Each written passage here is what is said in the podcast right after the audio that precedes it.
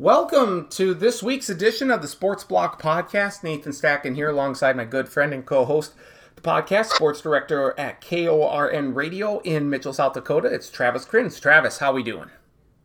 Good. Hasn't been too hot. Tomorrow's going to be a hot one. Looks like uh, next Sunday, Sunday, the next week's going to be hot, but uh, it's been a cool July, so I, have been all right with the one. I'm not happy with the forecast for next week in this heat dome that is uh, well i don't know if it's the heat dome but i see temperatures are going to be in the mid 90s low to mid 90s for us all next week. I don't like it. We need rain. We might get some uh, to, you know tonight and wednesday but it's not uh, it's not looking great. I don't know if this is the heat dome that is currently baking the southwest and you know the, the southeast or will expand to the southeast. Uh, phoenix 19 straight days of temperatures over 110 degrees I was at the gym the other day. It was the morning, so I was there at what like uh, on the elliptical about 6:20 or something, and so that would be 5:20 Phoenix time, I believe. Uh-huh. And the temp or it was in Tempe, and the temperature was 96 degrees at 5:20 in the morning. Yeah, this yeah, it, it's been nice and cool here. It was like what 80 degrees today, so anything under 85 is a good day in yes. July. Yep. You know what they've had? What 115 for 19 straight days in Phoenix. Yep. It was what El Paso's had 33 straight days of at least 100. Yeesh. And they're somewhere like in the Middle East had a heat index of like 150 or 152 in Iran. It was at the Persian Gulf Airport in Iran. 152 degree heat heat index on Monday. Like almost the biggest ever. Like the yeah, 152 heat. I, like what, who can survive what that? does that even feel like? Yeah. We've had it up to you know probably you know 110 you know, low one teens, maybe 115 at the most. So like, oh, that's pretty dangerous. Uh, Death Valley hit 128. That was two degrees shy of the all-time record on Earth. Uh, there was a stretch there a week or two ago where every day was the hottest day ever recorded on Earth. It was right around the 4th of July where like the cumulative Earth temperature was like 62 or 66 degrees, somewhere around there. Yep, I think like in Africa, some, one country in Africa had an overnight low of in the hundreds. Like, I mean.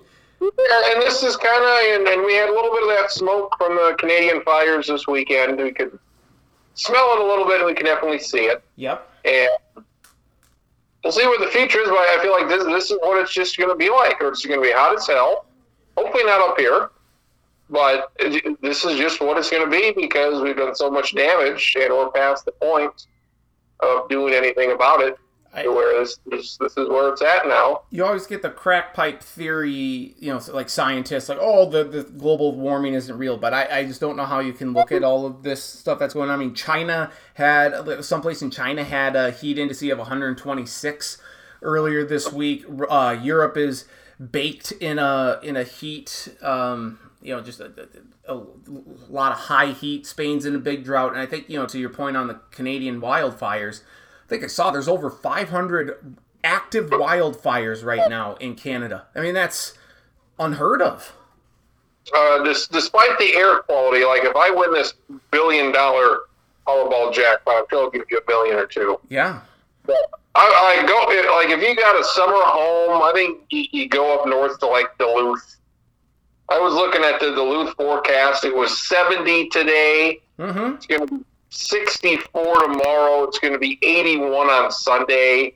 And that's a heat wave for them. 70s, yeah. Yep. Overnight lows like around you know 60. Just looks like beautiful. I don't want to be in the, the winter, but it just looks absolutely great. Yes. Summer in Duluth just looks. I'm sure they're getting pretty bad smoke up there since they're farther north, but despite that, I, I, like those temperatures. Oh, for sure. And if you even go a little further north and east, like to Grand Marais and Grand Portage, up there in the very yeah. northeast portions of Minnesota, their temperatures yeah. can sometimes be 10 to 15 degrees lower than what it is in uh, in Duluth. Like it's it's yeah. insane. It's nice. Yeah, that northeast corner of Minnesota where there's at least some people compared to North Dakota. So yeah, that right off the lake, man, that'd be a good spot to cool down. For sure, for sure. So hopefully, Oh, then it was Wednesday of last week. We got hail, a little bit of hail, three in the morning, and we got good shot of rain, a lot of rain in a short period of time.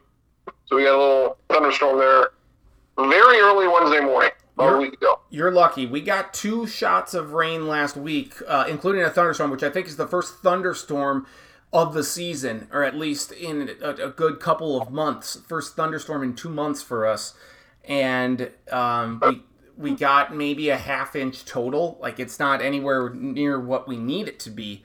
But it was nice. I did see, uh, I think, a picture from a friend in Pierre. They got some big hail Tuesday night. It appears. Yes, it was. Um, it, we got a tin roof, so it sounded worse than it was. Mm, hmm No, it was like dropping baseballs or apples on our house, but it was maybe I'll say cashew size hail. Oh, maybe uh, nickel, nickel, nickel, little nickel quarter size hail, maybe. I think last week in Jasper, Minnesota, I saw. So Jasper is by Pipestone. You, I mean, you, have you heard of Jasper at all? Uh, my mom has cousins up there. No shit. Really? Okay. So, Jasper, a couple of times. okay. I mean, it's a small town. Uh, it's you know, actually, it's small, but it ex- it's it spans over two different counties in oh, Minnesota. Uh, I think it spans over Pipestone and Rock, which is oh, weird, but um, it's like divided by railroad tracks. But I think they had 3.75 inch diameter sized hail last week from a storm. wow. Yeah, we got a couple of bad storms. We got one now to our west. Looks like we're going to miss it. Maybe what, 62 mile per hour winds at Chamberlain. Ooh, But it looks like we're going to miss it probably by 30, 40 miles. be a good time to go in and get some uh, strawberry pie from Al's Oasis there. God damn. Yeah, it's, uh, it's good. Best It's pie in the world, best strawberry pie in the world. I I know I'm sure there's other places. I have not had a, a strawberry pie better than at Al's Oasis. Perkins usually has some good ones. Um, They do. Yeah, it's hard to find a strawberry pie. You don't find it very often. No, but Al's Oasis has it, and Al's Oasis does it good. Uh, that's always a must stop if uh, traveling out, you know, west to like the Black Hills and whatnot. You gotta go. You gotta stop at Al's Oasis. It's good pie. Good pie. Very good pie. Uh, so a couple of things here. Uh, Northwestern is launching a couple of reviews. We talked about that last week uh, about Pat Fitzgerald getting fired. There's more kind of coming out here uh, that uh, you know they're launching a couple of reviews amid hazing investigations, looking at the athletic department because their baseball head coach got fired last week. Uh, also for kind of like bullying and whatnot, not to, nearly to the degree of the of the what was going on within the football program, but Northwestern appears to have a very um, shady kind of culture within the athletic department there. Yeah, and the uh, baseball coach gets fired a couple days after. Like, what is going on here? Like, how does this happen? It's just, yeah, it doesn't need to. It Doesn't need to happen. Uh, you know, kind of like, kind of, uh, you appreciate John Stiegelmeier more and kind of what he meant, and you know, he probably wouldn't have st- stood for any of the crap. I would really hope that this won't happen. Yeah, it wouldn't have happened certainly under Coach Stiegelmeier, but I don't think it's going to happen under Jimmy Rogers either, right? I mean, that's No, Just doesn't and you feel like, like yeah, you, respect the coach. Like, should I do this? No, because it's going to make me look bad. It's going to make my teammates look bad. It's going to make everybody surrounded, fans, everybody not look good. And yeah, it's not a not a good time to be a Northwestern fan. I, And I would say uh, yeah, it a former North Dakota State defense coordinator. Yes. Yep. So he lucked into a job there where we're wondering who's going to take this job. And uh, well, it's this guy. So yeah, Um, so I mean, kudos to him for that. Uh, so we'll see about that. I am getting more and more excited for football uh, season come up here for SDSU's. You know, to kick off their season, and you know the. You know, they're the reigning champions. I think, you know, the prohibitive favorites to win it again. I think they should win it again this year. I'll almost be disappointed if they don't. Um, but should be a, another good year. There's been media days going on. The Big 12. Uh, Steve Sarkisian at Texas says uh, that it would be great to win the Big 12 on their way out. So that you know, kind of a fuck you to the rest of the Big 12. And I would say that if not that they shouldn't. Uh, like, they have to expect it, but I would think that everyone in the Big 12, apart from you know like the BYU's, the Houston's, uh, the UCF's, um, uh, the the Cincinnati, you know that that's coming in this year. I would think every other Big 12 school is going to want to just give it their all against Texas and Oklahoma this year. Like they, they are going to go all in against these two teams and say yeah, we just want to beat the shit out of you as you get out and uh, go to the SEC. Uh, Van um, Mike Gundy, not Van Gundy, but just Mike Gundy, head coach of Oklahoma State, said, "Yeah, Oklahoma leaving. You know now the the the rivalry, the Bedlam rivalry, is dead." You know, they they decided to to kill it when they moved to the SEC and doesn't like and I don't fault him for that. I'm sure Oklahoma's going to try and spin it like, "Well, we'd like to keep the rivalry going, but that seems very difficult, I would say, for Oklahoma to to schedule Oklahoma State on a consistent or like a yearly basis. So I don't fault uh, Gundy at all for saying that uh, Oklahoma killed the rivalry, and yeah, they did, all just for the greed of money. This is an interesting. It's almost like a super conference here for one year. Mm-hmm.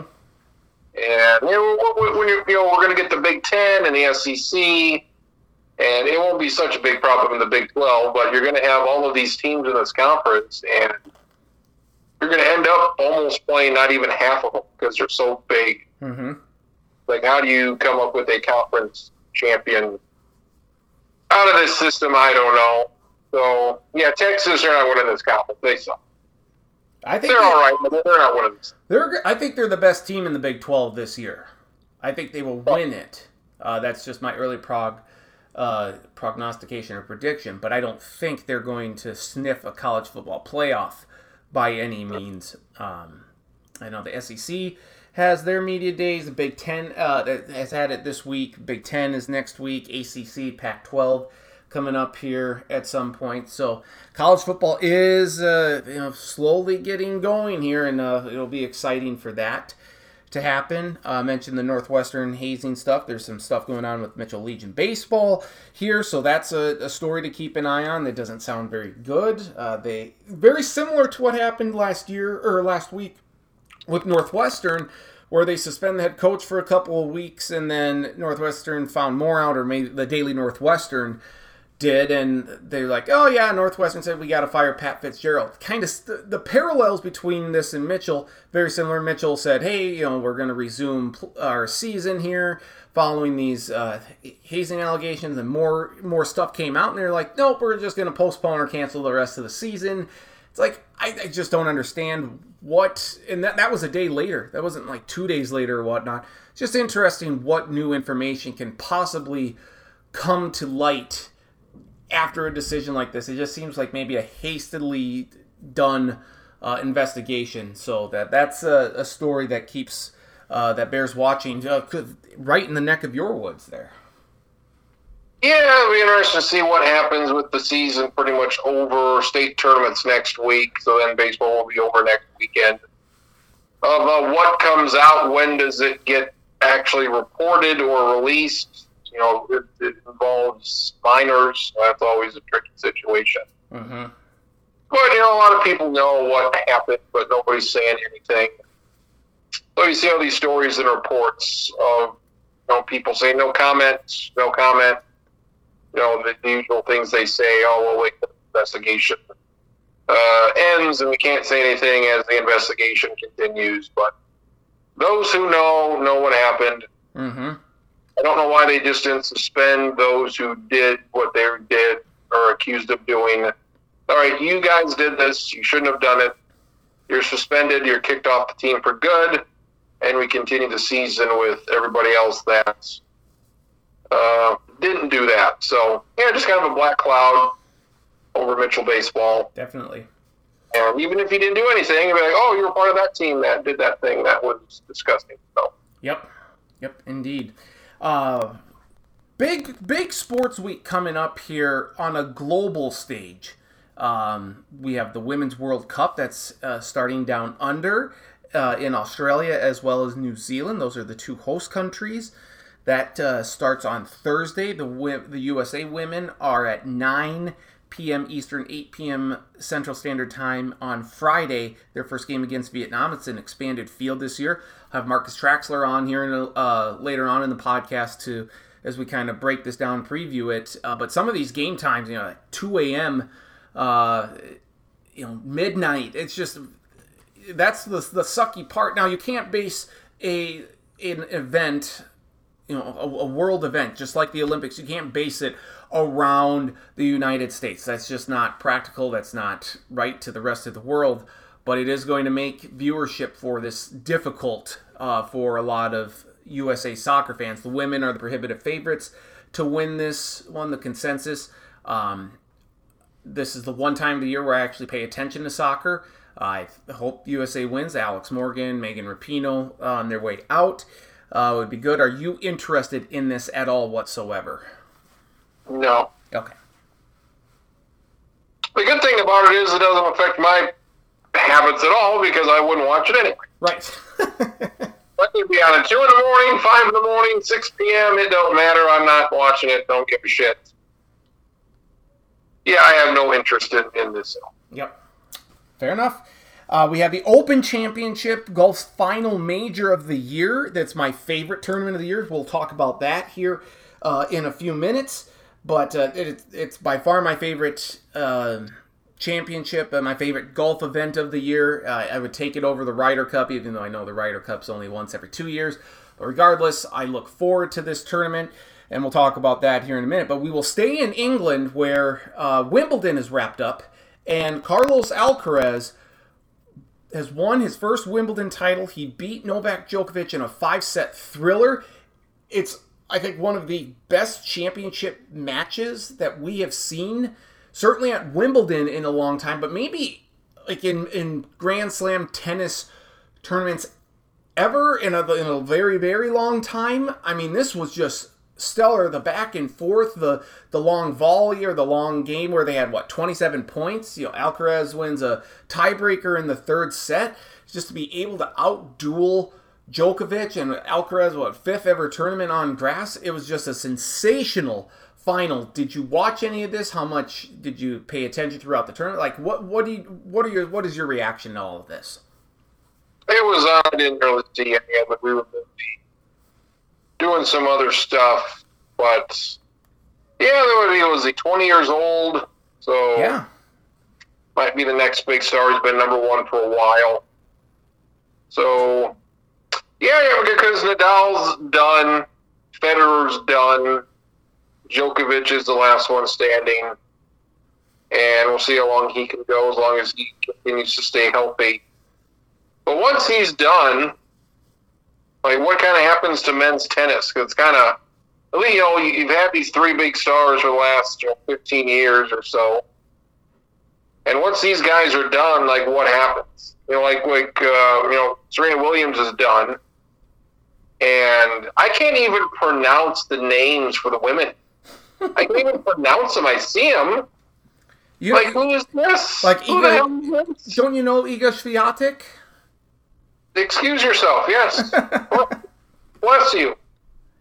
Well, I mean, um, like you have like so you got these women, but yeah, okay. What happens when Serena Williams isn't around anymore? Well, you got you know. Well, she's not going to be around for a while. She's got, uh, I think, she's pregnant with their second child. Yeah, so she's done. You know, got Coco Gauff. She's still 19. Yep. Madison Keys, Jessica Pegula. Like there are some good American tennis players, but not they. They just seem to kind of fall. Like they, they seem to pewter out at, at the quarters. Like they don't. They can't really advance too too much further past the semis. Sloane Stevens is 30. That's very old. Mm-hmm.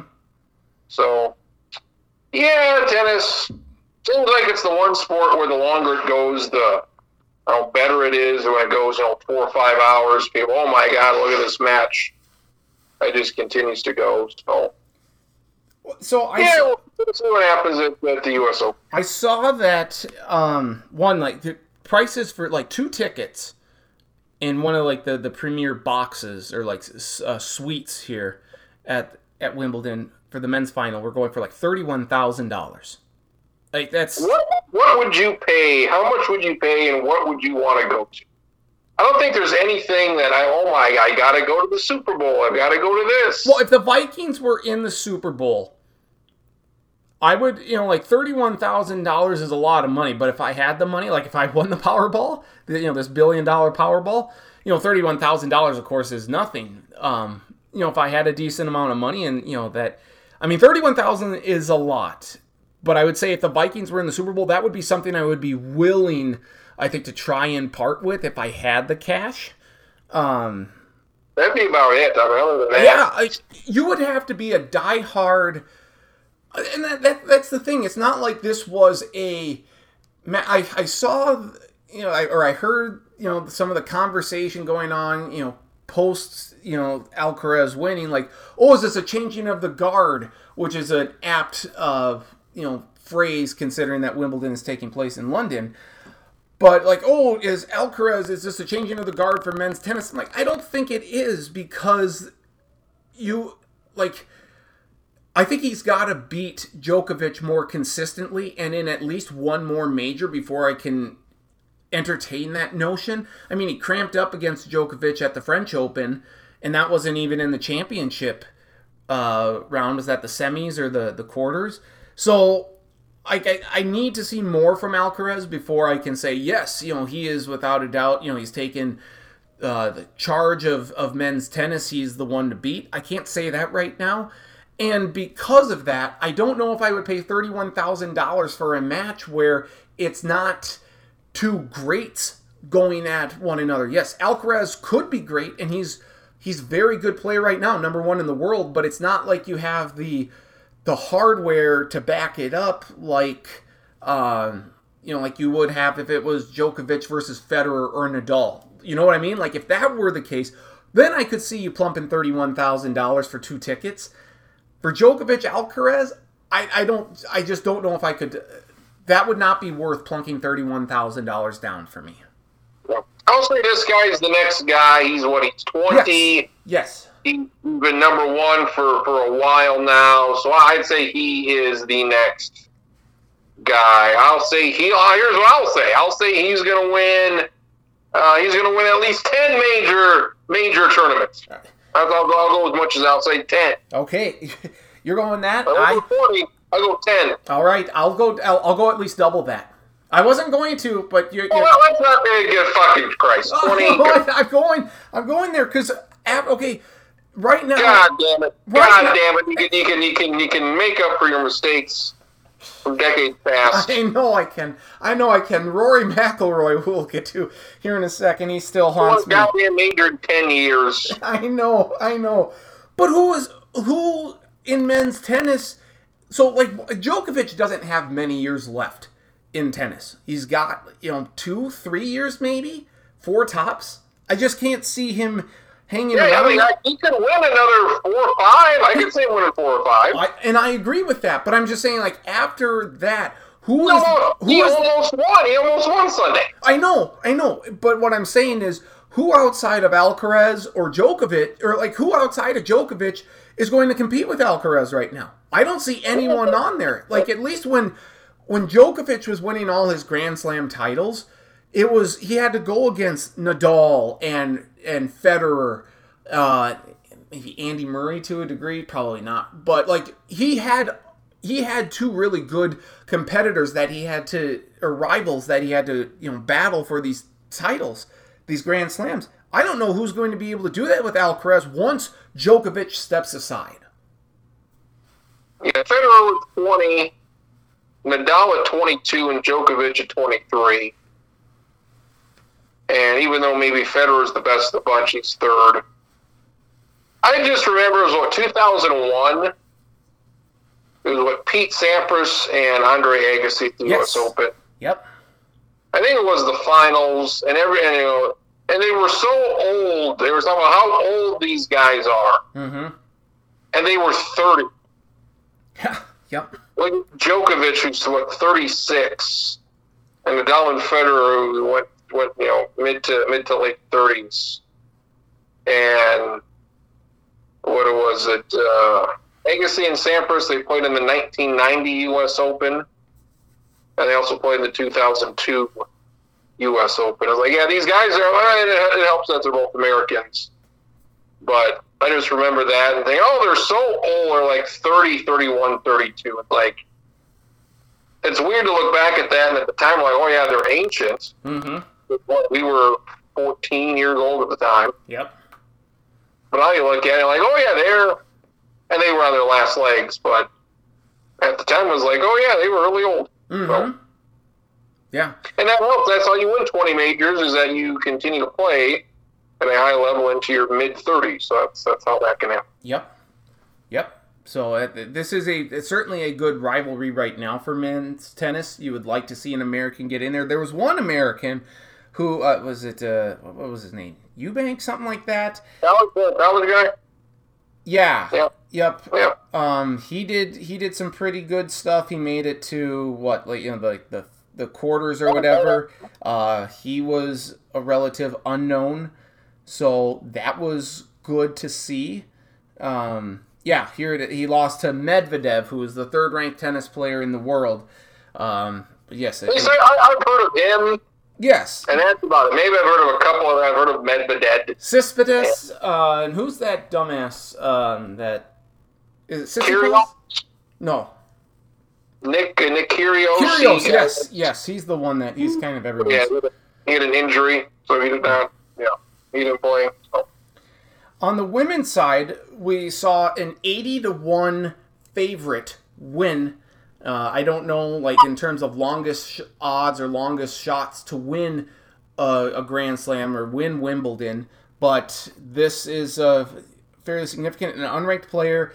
Uh, Mariska Vondrousova uh, is your winner. She beat Ons Jabeur. So, like you're talking about, how do you even pronounce some of these names here? Well, Ons! Good old!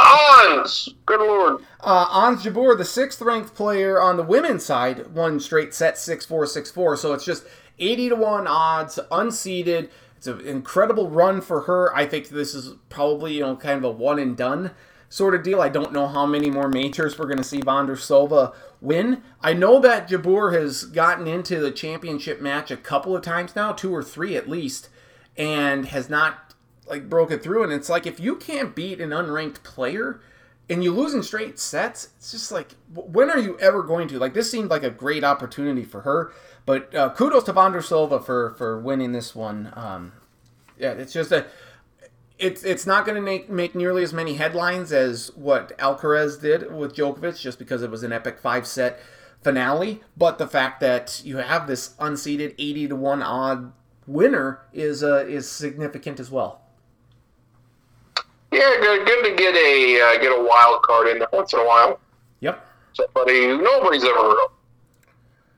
I haven't heard of any of them. Oh, I know. I, I couldn't name you more than like five players on the women's side. I don't think. I could name you two. Then I can name you three. You see, pickleball had pickleball at Fenway Park this weekend. What? No shit. Then, uh, so CBS Sports Network, they got a lot of pickleball. Wow. Uh, Fenway Park, yeah, went Fenway Park. Jiminy so, Christmas. That's yeah. that's insane. That is insane. Uh, do we want to go baseball or golf next? Golf. Golf. Okay. Major. Uh, the Open Championship is this week at Royal Liverpool. Rory McIlroy has won at Royal Liverpool before. He won at the Scottish Open last week. Who knows if that you know creates any momentum? At all. Um, yeah, thunder, all right. Thunder oh, you got some thunder in Mitchell right now. That's good. Um, Let's take a look at his radar here. Ah, we're gonna get, get a little bit. We're gonna get a little bit. All right. Well, you know what? It's nice that Chet Holmgren can come through the area here. Good. Good. Get his ass in. Sprinkle. We're gonna miss the majority of it. Oh, that sucks. Boo. Boo. All right. Well, we, we need you to get some rain there. Uh, but we have the Open Championship again. Royal Liverpool. Rory McIlroy's won here before. He has not won in nine years, though. He has not won a major in nine years, so there's plenty of pressure on him. Seems like there's more pressure on him at this tournament. Certainly, there will be when it's at Royal Portrush. Is that either next year or the year after? That's in Ireland, Northern Ireland. You know where where Rory's from. So that is something to keep an eye on. I, you know, for this turn, I love this tournament because it's link style golf. Uh, the weather can change at any time. We haven't really had a lot of significant weather, like rain and wind, at this tournament in recent years. I don't know if that's going to happen this year or not, but it's just the mere fact that it can happen. Like what's happening on hole four, right? Oh, it's sunny and everything, and all of a sudden it could be windy and rainy on hole 10. Like that's what you get at the course. It just changes so quickly. Again, I like the link style. I like just I just like how it looks. I like how it plays. It's my favorite tournament. You can get up at uh, 3 a.m. Central Standard Time on Thursday and Friday. USA Network's got it. You could get up even earlier if you want to watch it on Peacock. not going to. But with that all being said, you know, we've seen uh, you know, like Collin Morikawa win it a couple years ago. Who was it? Cameron Smith won it last year. Uh, the Australian, uh, the guy with the mustache. Uh, and that was what I think wasn't wasn't Rory like he all, all he had to get was like a birdie or two and he just kept parring parring parring like he he left that door open. So that was an opportunity for Rory to win last year I think or was it him or Jordan Spieth? One of the two. Um pretty sure it was Rory though. Uh so uh, third last year. So I you just again all eyes are going to be on Rory for this I'm not going to go with a big hitter. I'm not. You can't go with a Brooks Koepka or a Bryson DeChambeau, any of these long hitters, because if you're inaccurate, you're going to get caught in some tall shit. You're going to get into some of these pot-belly bunkers, which are very difficult to get out of. I, you know, Jordan Spieth's won it here. Like I said, Collin Morikawa's won an Open Championship before. Rory's won it. I have the sneaking suspicion that Viktor Hovland might win it this year. He's come close in a number of majors here lately. I would prefer Rory win it, but I I just I'm going with Viktor Hovland to, to win it this year, I think. Yeah, I like Cam Smith with his creepy mustache. Ah, uh, you got him. Um, I always like the uh, like the Open because there's random guys I've never heard of that finished well, guys from from Europe that you know.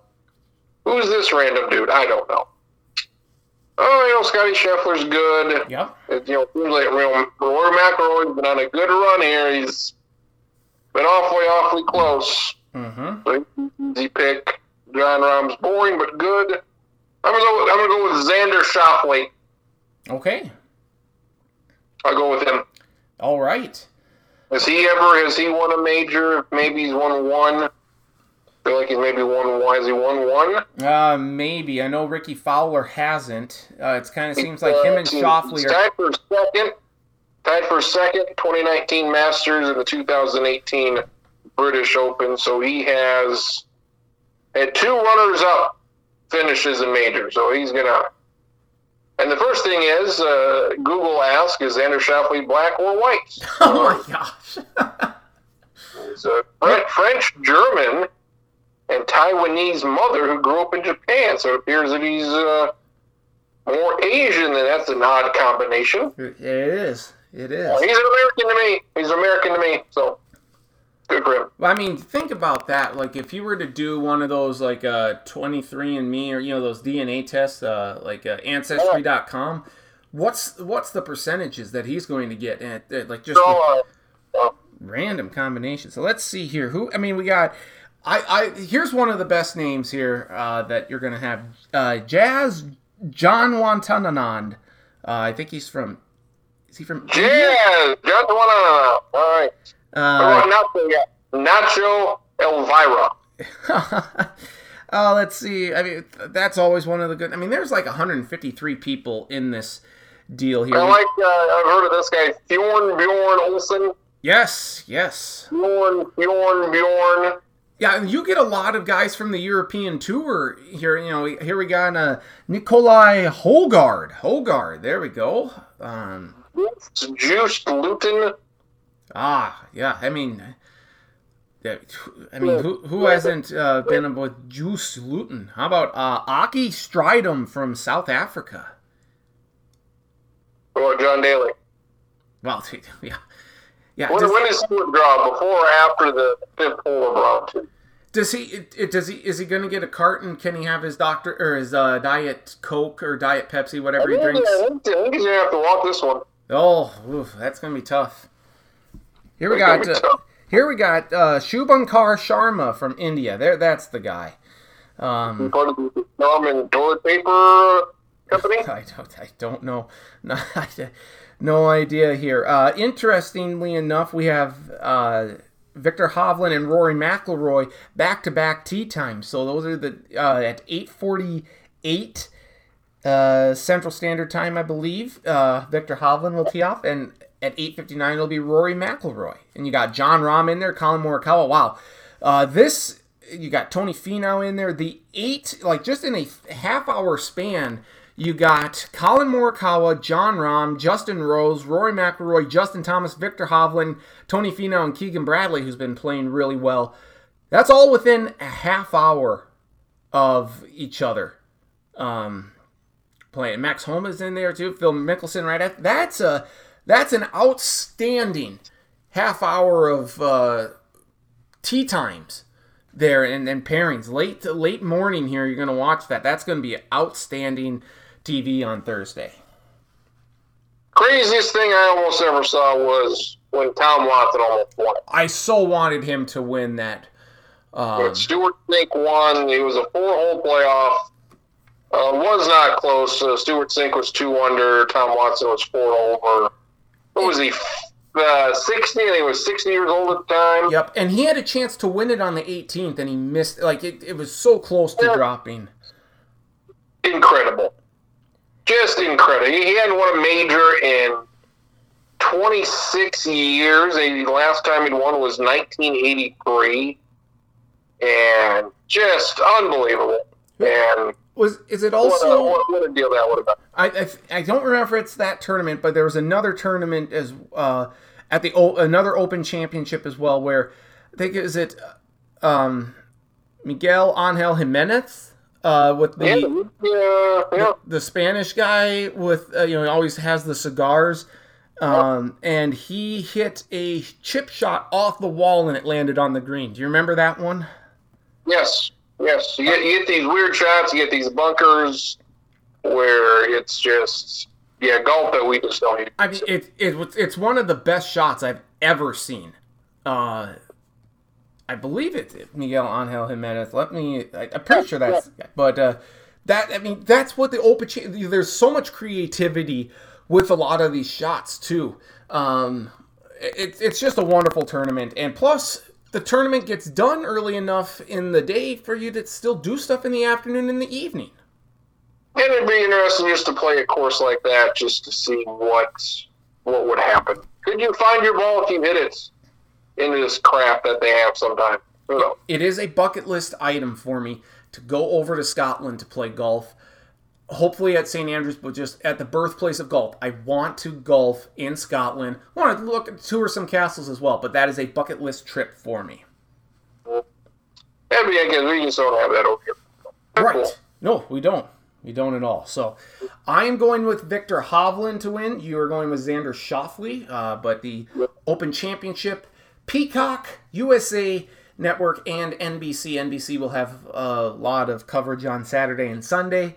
USA And the good thing is, you know, when you, when you got the leaders on Saturday and Sunday, it's like, you know, 7, 8 o'clock. Yep. 7 o'clock, it's like a nice time. When you get up at a normal time, it's right there for you. You don't got to wait till 2 or 3 in the afternoon. Exactly. That's what I mean. You have your whole day ahead of you, which is great. So, Which is very great. good. So looking forward to that on Thursday. Like I said, the Women's World Cup that starts on Thursday as well. So you have two big world events going on right now. Let's go to baseball though. Uh, All Star game last week. The NL won it. Uh, a no-name player from the Rockies.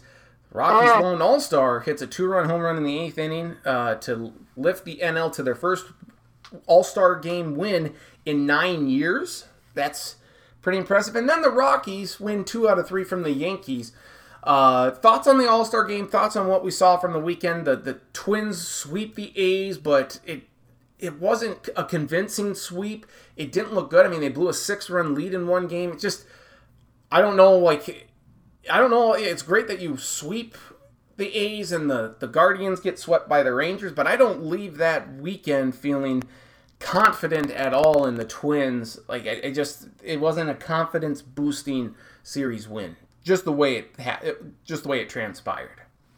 Yeah, it wasn't. It wasn't clean. It wasn't dominant, but they won. So rough start for Bailey Ober. He's given up what three runs, six hits in the first inning. So Twins are down three to two in the second inning.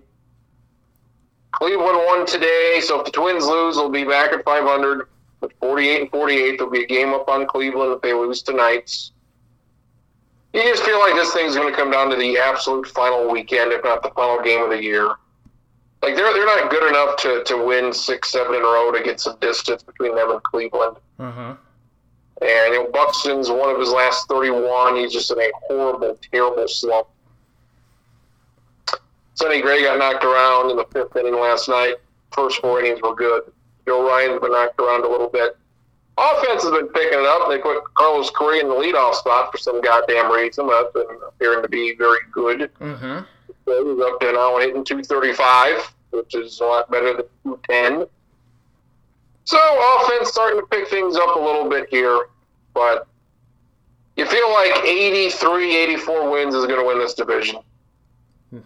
Maybe not even. I, I, I saw some, some. I like this idea. If if your division winner is worse than a last place team in another division, you don't get to be in the playoffs. Ooh. Because right now the AL East, the last place team is better than the Twins. It's been like that for much of the year. The Yankees are in last place. They are two games better than Minnesota. So yeah, if you've got a last place team in another division, like, you probably shouldn't get it.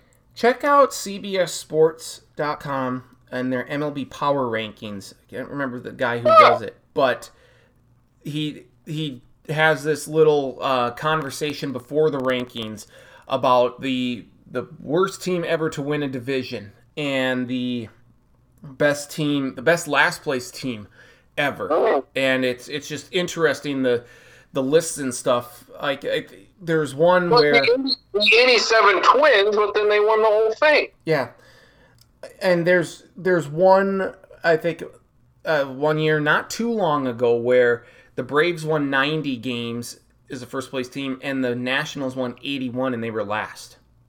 Well, I mean, it, and that so that t- tells you kind of how how good that division was then, or how even it all was. The like you know the 2008 Padres or something like 82 and 80. There are some bad teams in there that have won divisions, but I would yeah, go to CBSSports.com. They have that. That's that's interesting. I feel like I feel like the last place team in the AL East is going to be above 500.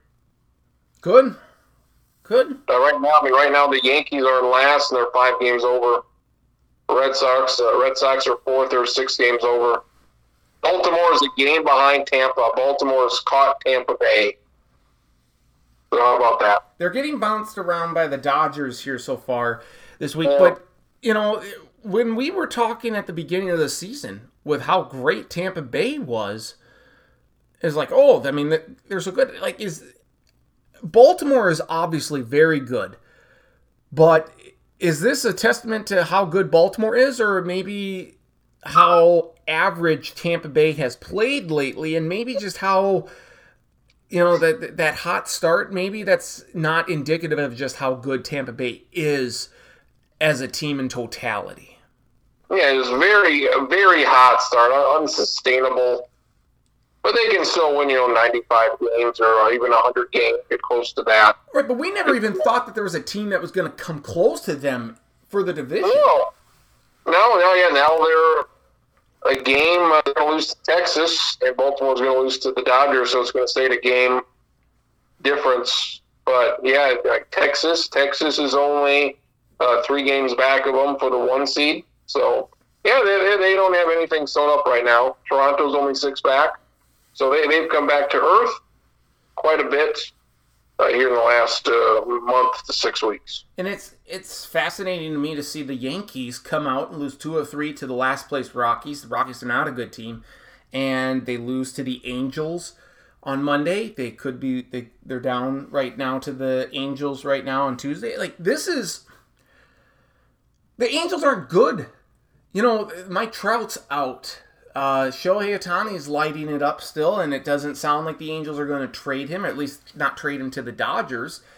But this is still not a good Angels team. This every team goes through this this kind of stretch, but this is would be is this a little alarming that the Yankees are losing to teams like the Rockies and the Angels coming out of the All Star break? Yeah, they can't hit. They fired their hitting coach. They still can't hit. Their offense isn't what we expect from the Yankees. Like, you know, they traded for Stanton years ago. That's been a disaster. He's always hurt. Mm-hmm. Josh Donaldson's old and hurt and awful. The Twins. For the Twins to get rid of Josh Donaldson was just a magnificent move. Yeah. Just to get rid of him for even nothing would have been great. Mm-hmm. So yeah, the Yankees are old and they're hurt and they can't hit. Yeah. So it's too bad, too damn bad. yeah we're we're And, very. and, and if they miss the playoffs, uh, Aaron Boone probably gets fired. So I right now they're only two and a half back, but I think a team that didn't want the All Star break to happen would be the Cincinnati Reds. They've come out of the All Star break, have not looked good. Uh, got swept by the Brewers, I believe, right in Cincinnati. Um, yeah, here- here's dumb scheduling. Brewers and Reds played a three-game series right before the All Star break. Then they played each other right again after. There's no reason to do that. well, it's kind of like the the, the Twins playing the Orioles twice in the span of a week right before the All Star break. Once in a while, you'll get a you know one weekend here and then next weekend there. You'll see that often. But this is just stupid. Yeah. Just stupid. Like, don't don't do that. The 2024 baseball schedule came out. Uh, How was your, how were your predictions? I forgot to ask. How were your? Uh, was, you got 20, 20 of the one sixty two, right? Yes, yes, I think so. I think so. Um, interesting though, it, it it does look like there are a couple months towards the back end of the season for the Twins, September and August or September and July, where they get a solid number of home games, which is which could be good. Um, if you're if they're in contention, but uh, it just now that you have even scheduling, it doesn't matter, I guess, as much uh, because every team plays everyone. But uh, just interesting to see how the schedule all kind of lays out. But I, I do like that the Twins get a lot more home games towards the back half, the second half of the season. You kind of look at the schedule now and say, okay, who? There's like destinations if I want to go to see them because I want to see this team. Yep, you Uh, don't have to wait as long. they play the Dodgers right away, like their first home series. hmm Play the Dodgers, so that's in early April. Sure, that would be uh, something to see them. Uh, they start in Kansas City like March 28th, Yep. and we want to go down to Nashville next year. We're going to do that, and that'd be a good stop because Nashville can get awfully hot. hmm We could go there, you know, late March, early April. Uh, go to Kansas City for Twins Royals Yes. season opener for a first stop. That'd be a good, good thing. Uh, they host Cleveland at Target Field April fourth for their home opener. Yeah, uh, Miami at the end of the year. It's been a long time since the Marlins. It's been like seven, eight years since the Marlins have been to Minnesota. And the uh, I think Bryce Harper, the only stadium he's not played in is Target Field, Really? I believe, because the Phillies haven't been there in like seven, eight years. So, yeah, a few teams that you know, every- two years you'll get to see see every team, so it'll be cool. That is nice. It's kind of like with yeah, I think with these college football conferences too. Now that that they're expanding now, every they're going to try and get it so you play every team once every two years, and that everybody gets to see. You know, you're going to play a home game against every team in the conference once at least every four years. So Yeah. it, I think that's that's good there. Anything else baseball related we need to get to? Oakland, what's Oakland on pace for here? Oakland's on pace to to lose 120. 120 is kind of that magic number. Right now, they're on pace to go 42 and 120. Woo! And they didn't they have like what is that a seven or eight game winning streak in there? They did. Yep. That's a they're, they're 25 and 71. So that means outside of that seven game win streak, 18 and 71 in 89 games. Oof. That is unfathomable. The Royals not much better, two and a half games better, Royals are at least a little more competitive, I feel like. maybe. The um, Tigers, White Sox, Royals. They are the three of the four worst teams in the American League, and they're all in the same division. And how then, do- and then I guess Cleveland. Cleveland side with the Angels, so the the AL Central has four of the five worst teams in the league. And how do the White Sox go to Atlanta and win two out of three? Like, Yeah, they, beat- yeah, they beat the Braves. Baseball, Yeah. it happens. It, it happens. it does. Diamondbacks Yeah. beat the Braves Tuesday night 16 13. Woo! Yeah, that was a wild goddamn game. Holy hell. 16-13, yeah. The Braves were so good, and coming out of the All Star break, ugh, not so good. Because I think National League, National League wild card race could be really good. Mm-hmm. Giants leading it, one game up on the Phillies. Phillies, Arizona, Miami all tied for the last two spots. You got Cincinnati two and a half back. So, yeah. So again, um, there's going to be un- unlike in other sports, even though baseball has expanded this playoff here. There's going to be uh, a good team or two that gets left out. So The AL Central is going to be a good race, potentially down to the last weekend of the season for all the bad, for all the wrong reasons. yeah, Cleveland. What, uh, what the 05 Padres were 82 and 80, and they won the division. So Yeah. hopefully they can at least win 82 games. So that's baseball their first weekend. Of course, we'll keep tabs on everything here as it unfolds. We got the trade deadline. That's August first, I believe. So we'll see if Shohei does get traded. Uh, I'm sure. Okay, okay. What would you do? You're the Angels. What would you do? That's so tough because To me, it's not tough at all. would you you would trade him? You trade him. You're not any good. You're what? One game under 500. You are how many games out of this playoff race? You're not winning your division. You are five and a half out of the wild card race. But then you like you have no chance on signing him then in the offseason. No. And I don't think they do anyway. Then I would So trade him. Like if you he's know not he's not going to re-sign with you, then you got to trade him. It seems like like he, the the the ovation he got in Seattle, that makes a lot Yeah. of sense to go to Seattle, considering also that Ichiro went there. I think Seattle's the favorite. He's not going to come back. You're not making the playoffs. You're not a contender at all. You're not even going to finish above 500 again, like you never do, like you always do. And so, do you want to be known as the owner or GM who traded the greatest baseball player ever? Or do you want to be known as the guy who just let him go for nothing? Right. It's like, you know, oh, you traded him. Well, yes. We're not winning. We're not going anywhere. He's not coming back. So why would you not get something for him? Well, they've already said they won't trade him to the Dodgers. But you might fucking sign with the Dodgers anyway. It's just Right, but I'm just saying they aren't going to trade him to the Dodgers. Good. Like who? Again, I think uh, yeah, a team that's set up to trade for him, and really, he's you know, if you only get him for two months, it's probably not even worth it. okay, like But- Baltimore. Does Yes. Baltimore make any sense? Yes, Baltimore. They got all the prospects. They got all these guys. Uh, for their sake, it's probably not worth it to do that because they're set up for success here for a few years with Yep. a lot of young players. Cincinnati. But they, you're wondering what is it going to take to get him, Mm-hmm. and he's got this blister problem on his finger at the moment. So We talked about Cincinnati about their prospects that are coming up. Would they should they make a trade for him? It's got to be almost like a Mets, Yankees, Dodgers sort of deal. I just think Seattle's going to make the most sense in the in the off season if they can land him somehow. he should get five hundred million dollars Yeah, he should absolutely. For what he's doing. Again, we'll see who wants to. It seemed like the Padres wanted to give everybody three hundred million last year, so we'll see who. Yeah, you you would expect it to be the Dodgers, the Yankees.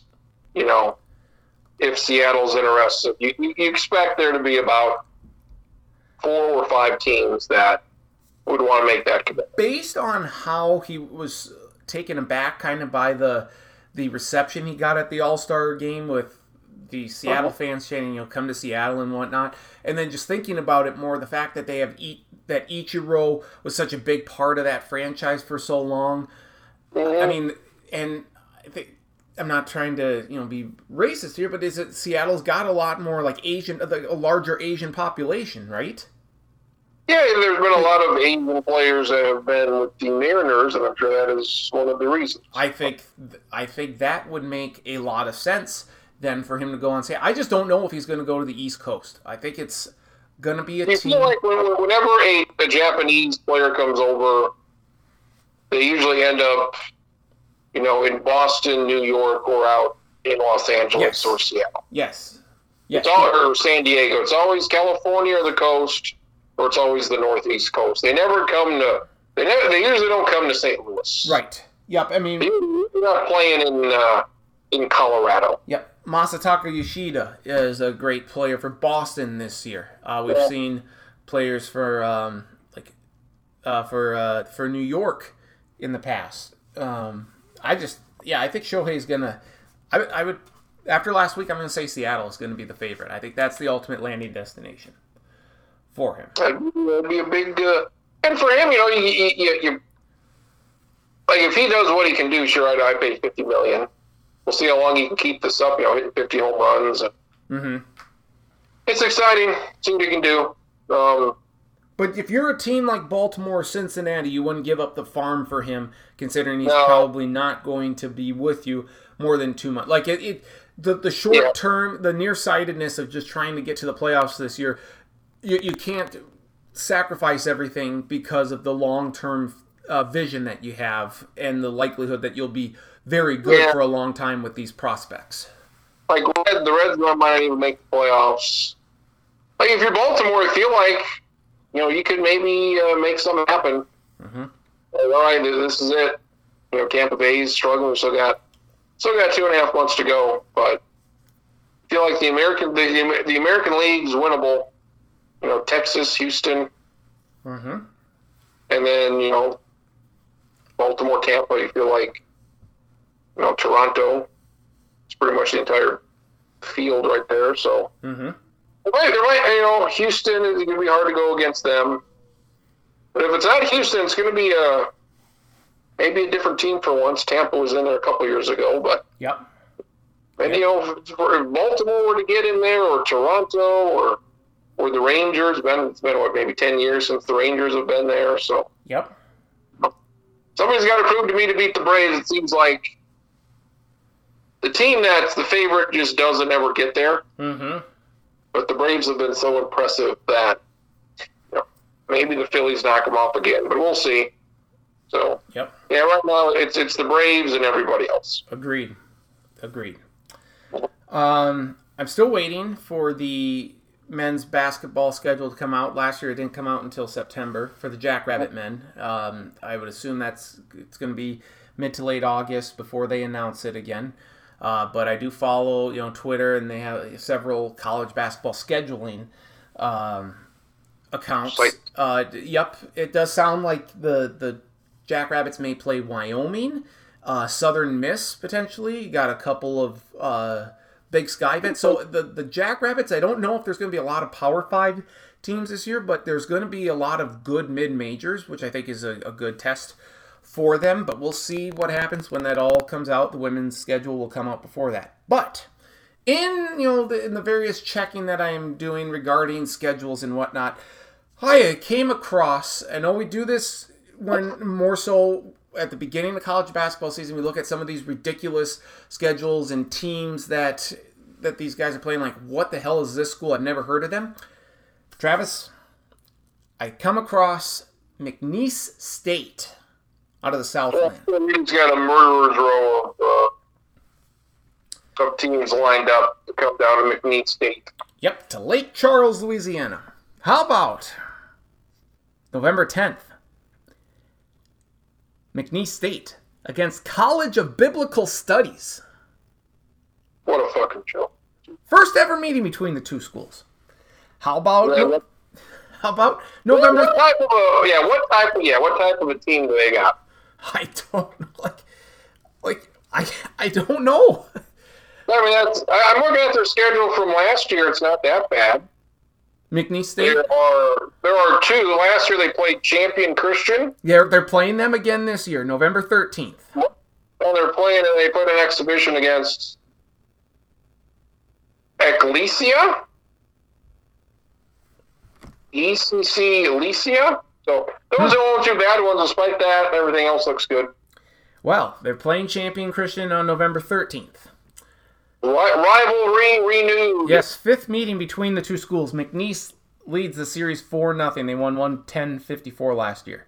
How about Yeah. the very next day? How about playing Le Tourneau or whatever the hell, however the hell you say that? First ever meeting between the two schools. Le Tourneau. I didn't know it was a school. Yep. Same here. How about I think this and then this is my favorite one here. This is the last one. Um this one makes me laugh. It really does. How about Mississippi University for Women on December 5th? What the fuck? You haven't Missi- got. I assume it's men's team. Yes, apparently this Mississippi University for Women school has men. Well then why in the hell is it called Mississippi University for Women? What in the fuck is this? First ever meeting between the two schools. I am not trying. I'm not disparaging the school, the, the Mississippi University for Women. You may want to. You may want to have a name change. You may want to think about a name change. I don't understand this at all. Like, I could, No, I- I'm not. Uh, Wouldn't you- Are they the Owls? The Owls. This is a Division Three. They call it the W. They're the Owls. The, the, the W athletics, I guess. The. Uh, where, where do you? I mean, that's got to be a hard recruit, isn't it? I would think so. And if you if you have an all women school, I think there are you know there are a couple. Are there still a couple of just like all like women's schools? sure are, but like they, they got men's men's everything here besides football. They got men's baseball, basketball, everything else. Like in St. Cloud, I think it's a is it uh, St. Benedict or, or oh man, I got to Yeah.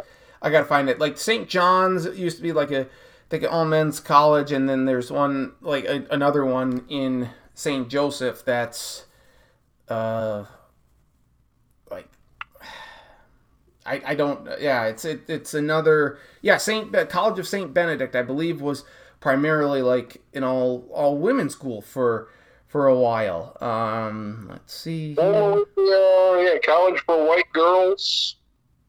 Later, Mississippi State College for women. I, Uh, if, it's, if it's no longer just for women, which it's not, then why are we keeping this name? exactly Like, how do you, I would have thought that eighty-two percent women, eighteen percent men. There are maybe two thousand people, eighteen hundred that go here. I we're gonna see a lot of weird schools, a lot of D two, a lot of D three schools that these uh, South Dakota State no no less will or no doubt will be playing a D two, D three, you know, Dakota Wesleyan, someone like that. I don't think we will see a ran a more random and more ridiculous game, a confer- or a, a non conference game, not an exhibition, but a game that counts towards the standings than McNeese State against the, univer- uh, the, the Mississippi University for Women men's team. It does not make sense. Yeah, man, that's an all timer. Yeah, that's you wouldn't you wouldn't expect to see that on the schedule. I saw it. I couldn't. This could not wait until the start of college basketball. I had to bring this up tonight with you because I knew out of anyone you would get a big kick out of that one. Yeah, and that, that's a bit ridiculous. Yeah, that is. That's what I've not heard of them. A lot, a lot of them out there. Not heard of. Not heard of them. And for them, for for McNeese State to play those three schools in your non-conference. There's something better out. There's got to be. There, there's have to be. Well, they have new head coach Will Wade. Used to be at LSU. He got in some trouble there, so that's why he got fired. Uh, he's suspended for the first ten games of the season. Is that why you put together? Like they don't play any. What do you, what do you get out of that? What, what do you get out of beating a team by 50? I, I, I don't know. Like you got you got West, Western Carolina, Texas State, Louisiana Tech, UAB, Tennessee Martin, uh, Southern Miss, Louisiana Lafayette, and then at Michigan. Like they're some of those schools are fine. Those are fine schools, you know, for, for McNeese State because it's higher level of competition pretty much for all of them. Because the Southland is one of is one of the lower lowest conferences in college basketball. But it's not like you're it's Power Five. The only Power Five school you're playing is Michigan, and that like, and you're mixing all these other crap school like. It'd be fun to put together a schedule who's willing to come here? Who can we make a deal with? When SDSU's playing Towson in at the Pentagon. Yes. Yep. And and Towson. I, I, I, forgot to mention, like Towson's a very good mid major. They they're going to be one of the favorites in the CAA this year. That's a very yeah, good game. I have to play teams in Sioux Falls to get them here. I'd be willing to do that a couple times a year. So. Mm-hmm. Yeah.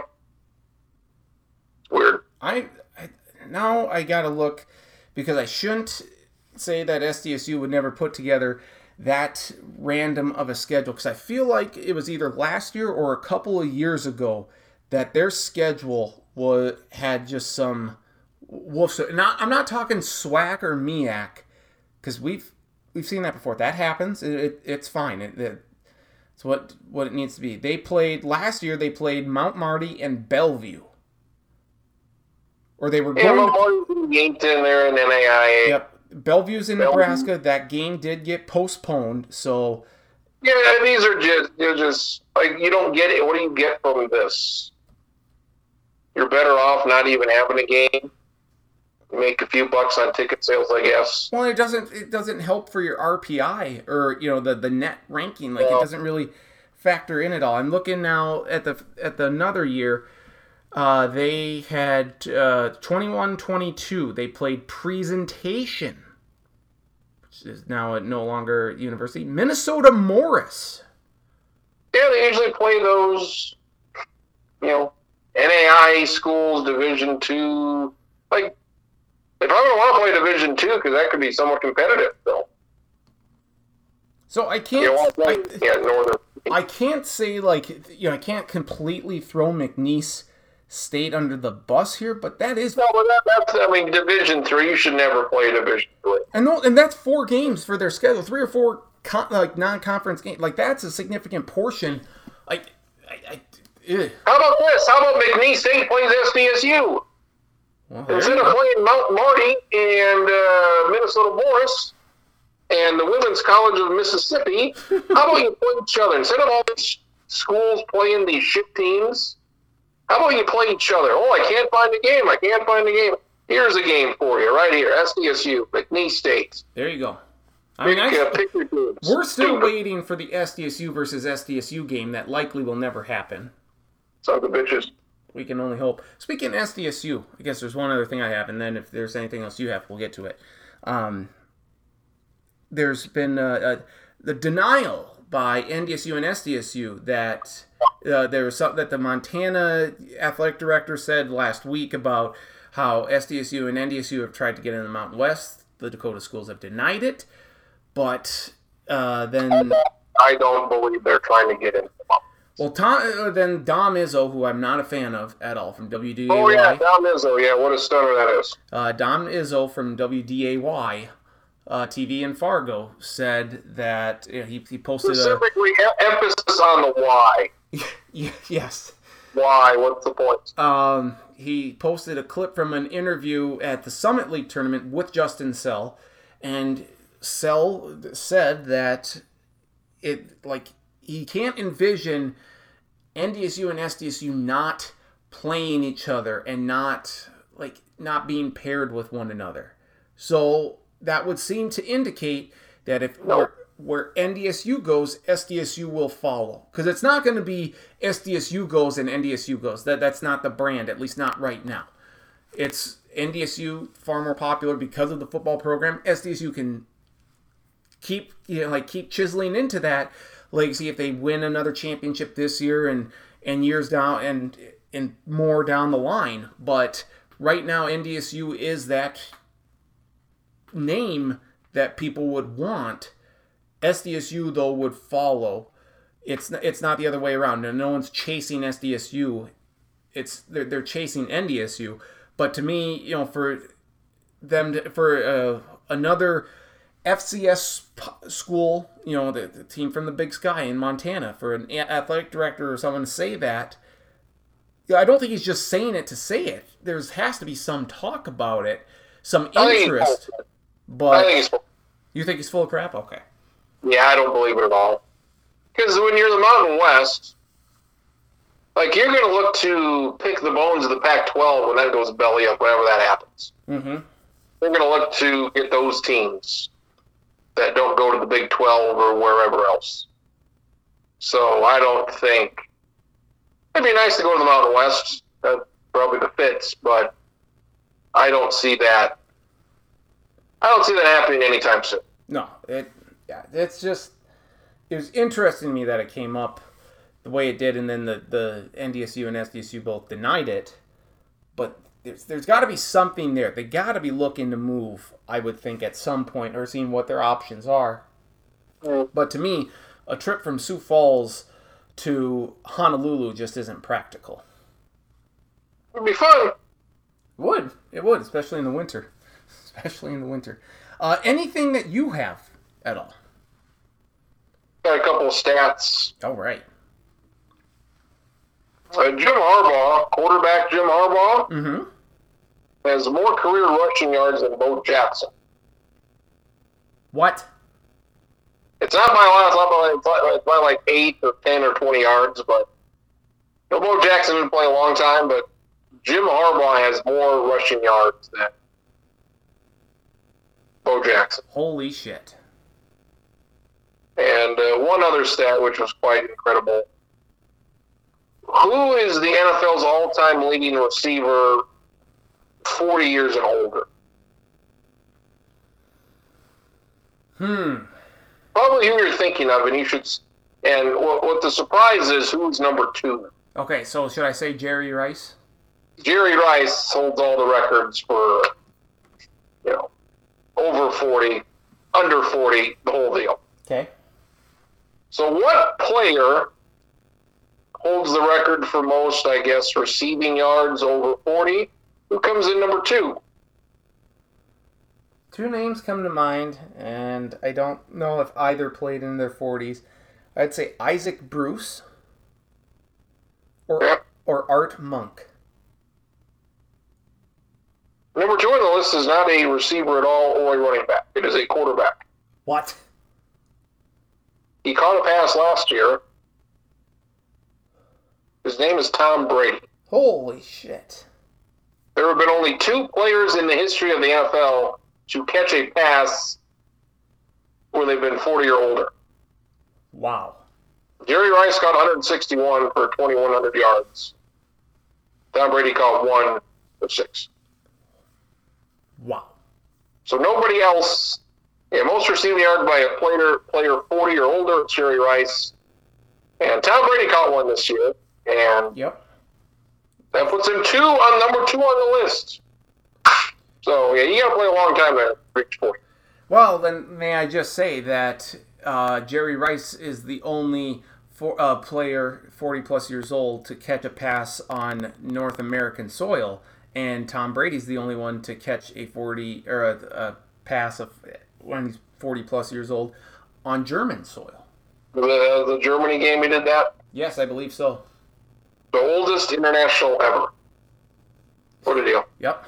There was a Twitter thread a couple weeks ago that had said oh, post an NFL stat that is unbelievable. That is unbelievable. A couple of those like what? And they were real. Like, good, good job on that. And have you heard of this immaculate grid? I have, yes. I think they're going to come up with a, a basketball and football one. I would hope. Uh, Sports Reference took it over here last week or so. Okay. Uh, So whoever made it, good for them. A great little app and game you can play where you have to match. Yes. uh, you know, this guy played for this team and that team, this Mhm. team and that team. So, yeah, do that and do that for all the sports. Great fun. I, have you? Uh, do you keep doing Hoopa Doopa every day? Every not every day, but once in a while, yeah. I haven't done it this week yet. But yeah, kind of in that similar uh, similar category of Yes. guessing guessing teams and guessing uh, players. I don't think I would be very good. I certainly wouldn't be good at Immaculate Grid for baseball. I would be decent, I think, at football, but I, I can't say for certain. There's Basketball, usually, no. there's usually one on the baseball that always trips me up. Like, Mhm. what is this? So yeah, what, let's see. Let's see. Hold on. Let's see what today is.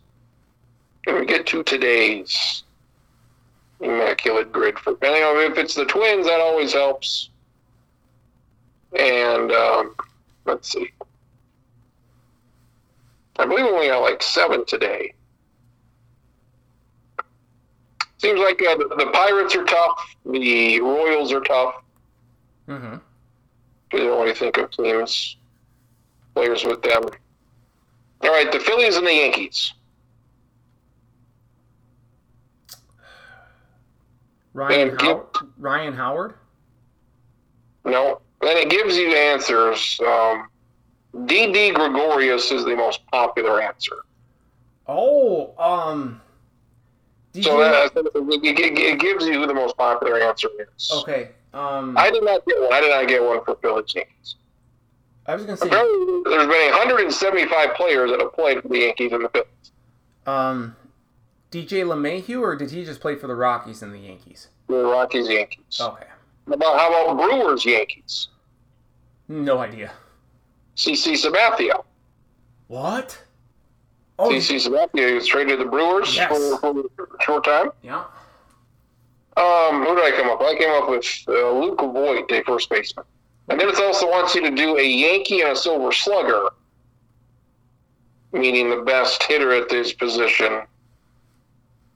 And there's been, what, 23 of them, and Aaron Judge was the most popular answer. Okay. So, yeah, things like that. Marlins and a Silver Slugger, there's been 11. Oh, Bobby Bonilla. It's gotta be Bobby Oh, Bonilla. gotta be. Uh, Stan, Stan was the most popular one.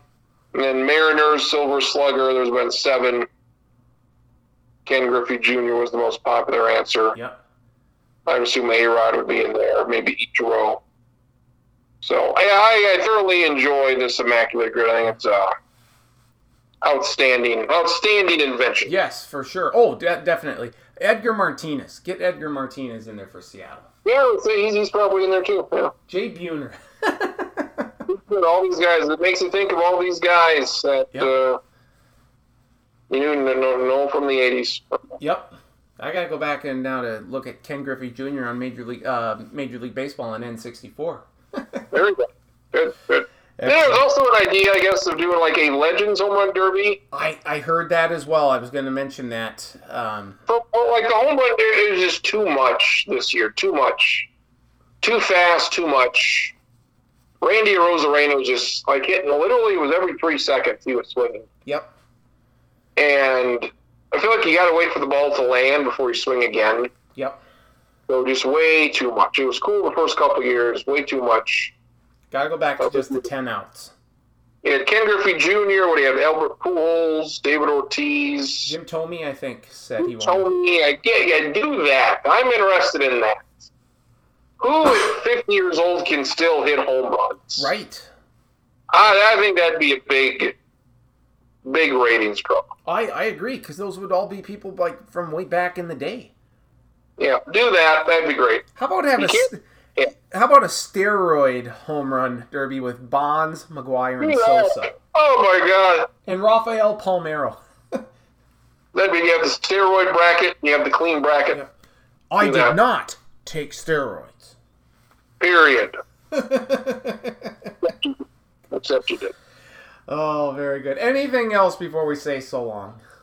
That should be it. All so right. more, more baseball, more storms. So, Yes, indeed. All right. Well, you have a great rest of your week, my friend. Enjoy the World Cup. I know you're going to, and enjoy the Open Championship. Enjoy the baseball. We'll talk next week.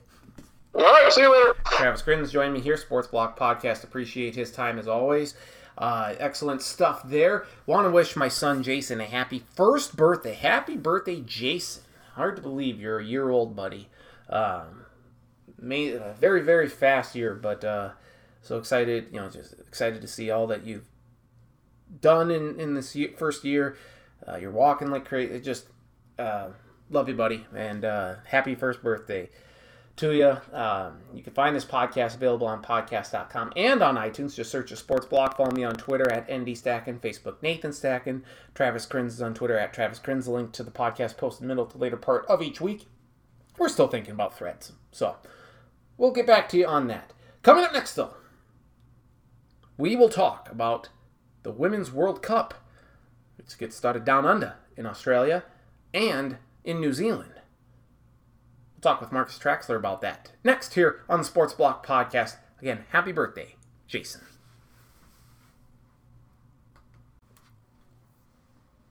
All right, continuing here on the Sports Block podcast, it is the Women's World Cup Down Under starting this week in Australia and New Zealand. And who better to, to discuss that all with than my good friend from the Mitchell Daily Republic, uh, a resident soccer expert, not just the Stanley Cup final or the NHL expert, uh, none other than Marcus Traxler. Marcus, how are we doing?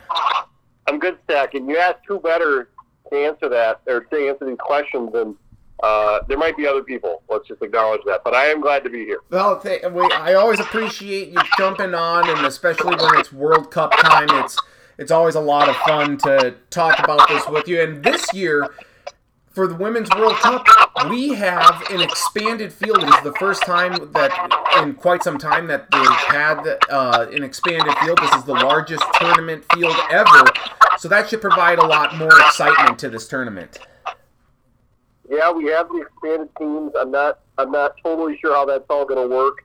I think we'll talk about our sort of our picks here as we go, but um, yeah, definitely. I think nine teams uh, making their debuts in this tournament. Uh, teams like Vietnam, Zambia, yep. uh, Panama, Costa Rica, Ireland, Portugal. Those are European teams that are playing in the Women's World Cup for the first time. So some new blood. I think that's good. I think it is you know proof of the the way the game has expanded on the women's side throughout the world. So um, I think it makes sense. I think it's you know an appropriate amount of time. I am a little worried about uh, frankly how competitive it will be. I know we've sort of relished on the men's side the last few years, the last few World Cup times and, and some Euros, uh, sort of the parity that we've seen, some uprising teams. I'm not I'm not really sure that's going to happen to it. Well, I kind of feel like that's to a degree what we've seen like in the NCAA women's tournament too, right? I mean, it's just some of these games are just highly uncompetitive, but at least they're getting a shot. They're getting a chance and you're getting some, you know, a lot of these young ladies and stuff. This is the, you know, they wouldn't have this opportunity otherwise in an, in a regular year if the field hadn't expanded. Yeah, no question. And you look at, I always like to look at uh, the breakdown of teams by federation. And so you have CONCACAF, you know, North, North and Central America, six teams, UEFA, Europe with 12 teams. Uh, and then you have sort of the Asian uh, Federation with six. That includes Australia, the, one of the two host countries. Um, South America, only three. I, I would have expected more teams yeah. in this expanded uh, World Cup from there. And then four from Africa, and then New Zealand is uh, the lone representative of uh, Oceania, you know, as their own their own uh, as the host as a host country. So um, you know, a little bit more North America in here than I expected. Uh, you always expect Europe to have a big chunk of the tournament. And like I said, I, you know, South America, only three teams, Argentina, Brazil, and Colombia. That, that was a little surprising, just sort of parachuting back into the entire landscape of, okay, who's actually in this thing this week uh, as we get going. And um, maybe it's because I don't want to wish my summer away. I always say that. I don't want to wish yeah. summer away. But uh, this thing ends on August 20th. Yep. And it starts this week. So uh, for it being an expanded tournament and all this, uh, wow, that's I mean that's basically going to take us right up to all that in South Dakota. It takes us right up to the start of high school football season. That starts, I believe, on the 18th, 19th. Um, you know, it basically gets us close to the start of school, depending on where you live as well. So, um, wow, that's that's crazy. Yeah, and week zero of college football. yeah, the very next week. Yeah, so uh, just kind of incredible that uh, you know, this is going to take up take up quite a bit of time. You mentioned some of the teams that are making their first appearance in the World Cup, among others. Uh, uh, there are also, uh, let's see, I think Morocco's making their first appearance. Uh, Republic of Ireland is making their first appearance. You mentioned Zambia. I think Haiti is also making it in addition to Vietnam. So it is cool that you get some of these first time teams. Uh, we'll go through it group by group here. But the United States is the dominant team in the world. Uh, what they've won the last two World Cups, I think. Is that correct? Yeah, going for three, and I believe if they win this, it would be five overall. So uh, going going for uh, obviously no other team on the women's side has has done that. Has won four times or has won three in a row there are some of the usual names on the rosters, the the uh, Alex Morgans, um, but we, we don't have some of the other names that we are have been accustomed to seeing here in recent years. Um, I think, uh, I mean, Julie Ertz, we know her maybe more so because Zach Ertz is her husband, the tight end for the Arizona Cardinals. Uh, let's see. I mean, Megan Rapinoe, I think this is her last go at it here. Um, but certainly not as many household names as we are as we have seen in the past, and part of that is due to some injuries that Team USA has had coming into this uh, World Cup. Yeah, you look at just sort of how uh, you know it probably happens in every World Cup, but just the changing of the guard in some regards. Um, like you said, those those names we know amongst the forward I, forwards, I kind of break it by position. You have Alex Morgan, you have Megan Rapinoe. I had to look. Uh, you know, she was the player of the World Cup the last time she scored in the final in the win over the Netherlands. So, um, and that was four years ago. She's 38 now. Um, she scored 63 times internationally. Alex Morgan scored 121 times. So, you look at what they've provided, you know, in, in international play. Uh, they are huge, huge elements. It's very possible this is the final World Cup for both of them. It's still mm-hmm. possible Alex Morgan is back in four years uh, again, but um, yeah, it, it's interesting to see who may step forward. You do have the 22-year-old Sophie Smith uh, as an attacker who scored 12 times. Lynn Williams, she's 30, but she scored 15 times as well. And there may be others that, that step forward, but when you normally have three forwards and two of them are pretty much spoken for, you know, in some ways that's going to be that's going to be decided.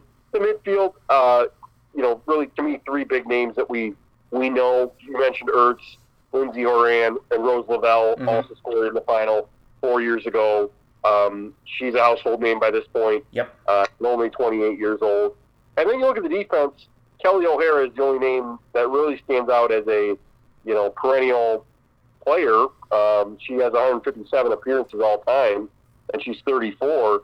Crystal Dunn has played 132 times. She's 31. The rest of these names are going to be pretty new, um, or at least are new to the casual observers, and I would put myself in that category. So it's going to be interesting to see who else makes a name for themselves in this World Cup. And then the goalkeeper, uh, Alyssa Naeher, has played 91 times. She's 35, and the goalkeeper position is the one, you know, sort of ageless position where, mm-hmm. you know, the youth is not as big of a deal here. And I think, you know, with some of the names that we're, we're talking about here and with the fact that this is likely the last World Cup for, for some of these, you know, household names and whatnot, this is going to be a good tournament for the casual fan to kind of see, get a glimpse of what the, the future is post Alex Morgan, post Megan Rapinoe. And I think that's going to be good for a lot of people to see, like, okay, yeah, the cupboard's not bare once the World Cup is over and hopefully the U.S. wins their third consecutive one. Like U.S. soccer on the women's side is still going to be in a very good place after this. Yeah, I think I'm just looking at the, listing here. You know, 22 of 23 players on this team uh, do play in the U.S. professionally, and the one that doesn't, Lindsey Horan, plays in uh, plays for Lyon, one of the biggest uh, women's clubs in the country in the world in France. So um, in, in a lot of ways. Not that obviously the, the U.S. women's national team deservedly gets way more attention than the NWSL or anything like that. To me, it, it should be that way right now. Yep. Um, but they are names that if you are following women's soccer, you are acquainted with, and that will help. And I, you know, I, I think we'll, we'll probably get into this here. The, the timing of these games is going to be a little strange. Yes. Yeah. that's that's going to hurt some of this as well. But um, it'll be interesting to see how it all unfolds. before we get too much into the to the groups and whatnot, who do you think are the biggest threats to the U.S.? I would probably say England for sure in Group D. Um, you know, do we say France and Brazil? Is there another team there that uh, is going to pose a significant threat to the U.S.? Yeah, it's interesting. You got France and Brazil in the same group, uh, Group F, and uh, so certainly that's going to be something to watch. I would expect both those those teams to get out. Um, you had England, who I think I, I would have the list be England, Germany, uh, France. There's a very good chance I see Sweden in the later stages of, Oh, of this yes. as well. Yep. Just for the sake of the world rankings, um, and I believe this is when the teams made it. I'm not sure it's current. U.S. was one, Germany two, Sweden three, England four, France five. I would be surprised if the World Cup is won by somebody other than them. Uh, you do have Spain at six, um, but I just I don't think it's going to come from outside that group. So obviously, so much of it depends on how many of these teams are on the same side of the bracket as the U.S. Um, in my little simulation here, and we'll probably get into this as we go because I did. You got to run the you got to run through it, right? You got to have an idea of Mhm. what's going to happen. Um, I had Sweden on the same side of the as the U.S. and that was about it. Uh, they avoided Germany, avoided France. Um, so I think that's that's something to keep an eye on here um, as we go. Is you know, are they able to avoid some of these you know really difficult things to, to beat? You mentioned the time, the time difference, and the the odd times that these games are going to be on on Fox and FS1. I mean, the first games are going to be on at 2 a.m. in the morning because the any the the the um, time zone change or the, the time difference is anywhere from 15 to 18 hours. I mean, that's I mean, we know that's kind of an issue, you know, for the Australian Open, tennis's first Grand Slam event in January. But we're going to get this again here for the World Cup. There are a lot of odd times. I'm seeing 2 a.m., 5 a.m., and then you get some of these primetime uh, slots, like 9:30 p.m. for Nigeria and Canada on Thursday. Uh, the U.S. is going to be on at 8 p.m. Um, you know, as opposed to like the midnight or 2:30 a.m. So it, it's a wide uh, variance of time, but you're either going to have to stay up late or get up really early to watch the majority of this tournament. Yeah, so if I'm understanding this correctly, we've got games in the early morning and late at night there, right? I mean, um, so it's it's Yes. it's going to be strange here because exactly as you're saying, you're looking at Friday's schedule. Uh, you got I'm just you know Philip Philippines Switzerland. That's at midnight our time. Yes. Yep. Midnight Central Time. You got Spain Costa Rica at two thirty, and then there's no games until eight o'clock on Friday night when you got the U.S.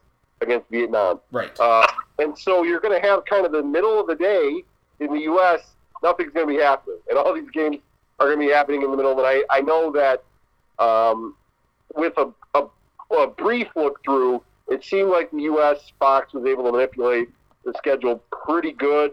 I think two of the three games are on, you know, in what would qualify prime time Yep. uh, in the U.S. I think that the third uh, being a little bit more difficult because you got to play those group matches at the same time, so they're at two in the morning for us Yep. on August one. Um, and then I just skip right ahead to sort of the end stage of the tournament. You got these semifinals, uh, quarterfinals on at you know depending on the day, two thirty in the morning, five thirty. You got one at eight o'clock. I don't know if that's the one the U.S. would be in.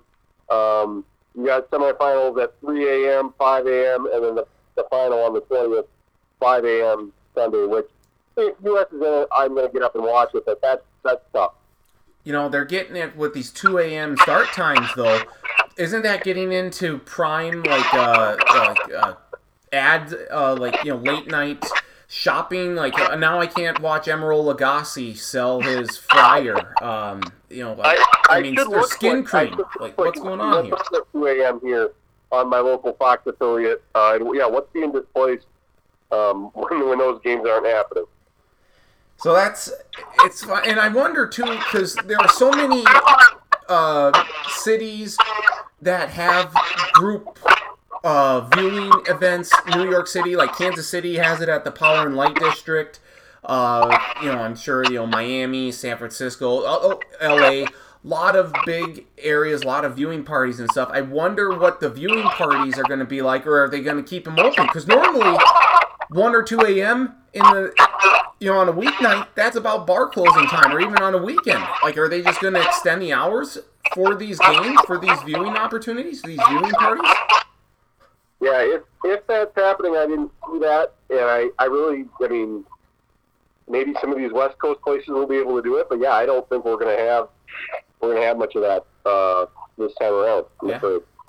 Well, let's get into the. Or, I guess before the tables, is there any other storylines that you're that are captivating your attention, that are catching your eye as we head into this World Cup?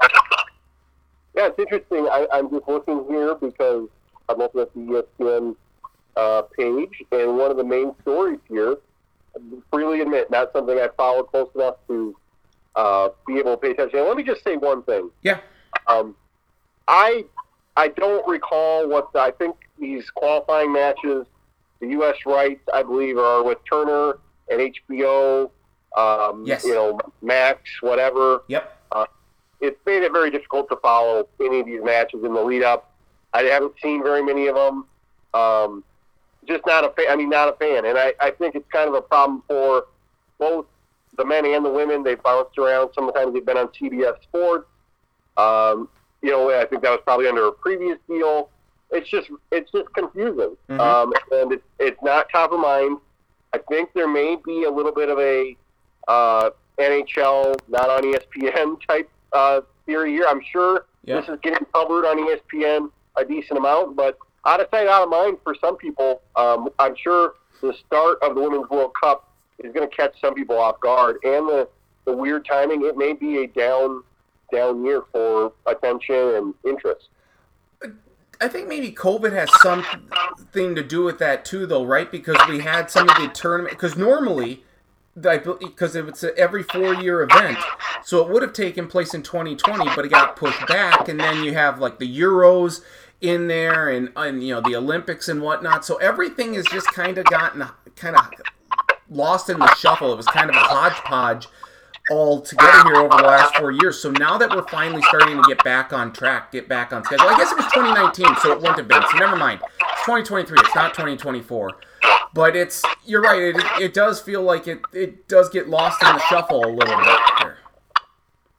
Yeah, and, and the one other storyline you asked about, um, ESPN.com, is U.S. coach Vlatko Andonovski's job safe if the U.S. women's national team doesn't win the World Cup? And the premise essentially being uh, the expectations are so high that if you don't win the World Cup, I think you run the risk of losing your job. That could happen here. Mhm. Um, so I, I, I don't know much about uh, Vlatko, um, but since he's taken the job in 2019, uh, they've they've looked, you know, they've had moments where they didn't look their best, and if Yep. they come out flat in this tournament, um, that's going to be one of the storylines to watch. Very much so. Very much so. Let's get into this here and let's start in Group A. Host country New Zealand, Norway, Philippines, and Switzerland. I will just pull out a guess and I'll say Switzerland gets through, and let's go with. Do we go with the host country New Zealand here, or are we going to go with Norway? Well, Norway, um, freely freely admit that I, I took a, a good look at rankings uh, before I I uh, you know made my pick. Norway, the highest ranked team in this group, uh, number 12 in the country or the world. Uh, they have won a Women's World Cup long ago. Uh, New Zealand has never gotten out of their out of the group. Um, I'm going to give them the advantage of being the home team. Um, they are number 26 in the world, so I have Norway and New Zealand getting through. I said New Zealand winning the group, um, which is, I'm not sure it will matter much in this in this uh, group, but I have New Zealand winning the group, Norway second. Okay, and that would be a, a like you said, they've never gotten out of the group stage before, but you know, being the host country here, that would be a, a big uh, that's a big boost for them. Here, you have to think at least psychologically. Group B, the other host country, Australia, also the host continent, I guess we can say. Uh, Republic of Ireland making their first uh, ever World Cup appearance. Nigeria and Canada. Australia and Canada probably the likely favorites to get out here. Is Nigeria maybe kind of you know snake in the grass, so to speak? Are they the kind of the, the team that could surprise? Yeah, certainly. I mean, if you're looking for, well, there's not a ton of um, African representation in this tournament. Nigeria has made some noise on the men's side. They're ranked 40th in this tournament. I'm not overthinking it. I have Canada winning the group. They're seventh in the world. I have Australia finishing second. Okay, so we're good there. Group C Spain, Costa Rica, first time Zambia, and Japan. We know Japan has had a lot of success here in the past. Uh, this seems to be pretty clear cut. I would guess Spain and, and Japan will be the favorites, right? Yeah, Spain uh, winning the group, Japan second for me. All right. Group D England, Denmark, China, and Haiti. And Haiti's one of these nations making their first ever appearance in the World Cup. Uh, England, talked about them before, talked about them now, how they're kind of one of the favorites. Certainly, I think they make it through. And then, do you like? Do you favor Denmark or China? I guess I would go with Denmark, but uh, do you do you see anything playing out differently here? I did get of the bump here, uh, finishing second in this group. Um, England, I have winning it. It's interesting. Um, if England slips here, um, I have to look. Their first match would be against Haiti. I really don't expect them to lose that. Um, but you know, Denmark's number 13 in the world, China's number 14. So that when you got three top 15 teams in the world, uh, it's not inconceivable that if you have one bad mistake, now all of a sudden you're really fighting. And we see it every World Cup. First run through of group play, somebody loses, somebody drops it. Um, obviously, in the men's tournament, we we saw Argentina. We had the drama with Argentina, um, and then they came back and won the whole thing. So mm-hmm. anything's going to happen. Um, like we said, maybe a little bit more predictable in this side, but I'm interested to see um, what kind of form England's in and if they do have the slip up in the group stage. Group E, what we're all paying attention to with the United States, they have Vietnam, the Netherlands, and Portugal. Of course, the United States heavy favorites here. Vietnam again making, uh, you know, in there. Who's finishing second in this in this group? Is it the Netherlands or Portugal? What team is going to? What country is going to give the United States the biggest run for their money? What what's going to be the most difficult challenge? I, I think I mean I think Netherlands uh, and the U.S. both get out of this group. Um, I think Netherlands probably tests them the most in the group.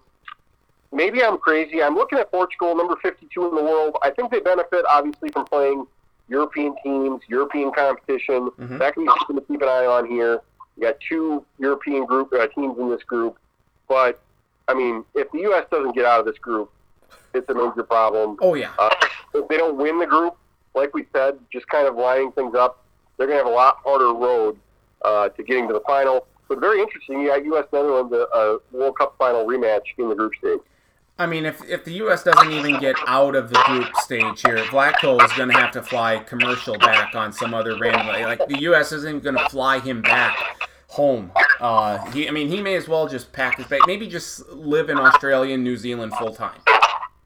He's going to want to lay low for sure because yeah, he's not going to like. Uh, he's not going. to He's not going to want to come back.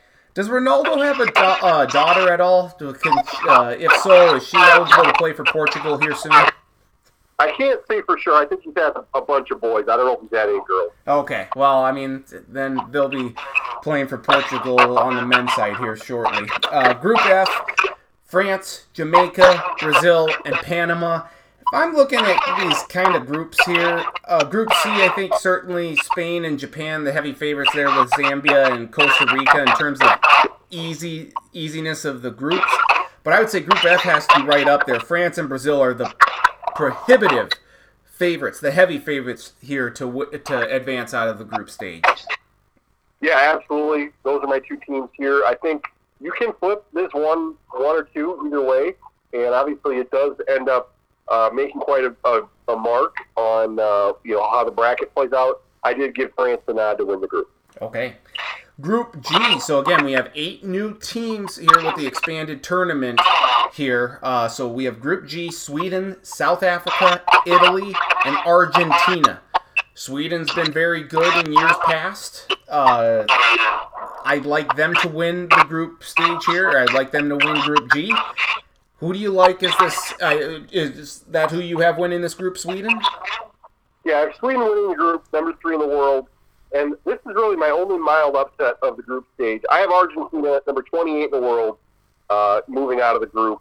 Uh, number 16, Italy, uh, finishing third, not advancing. Okay.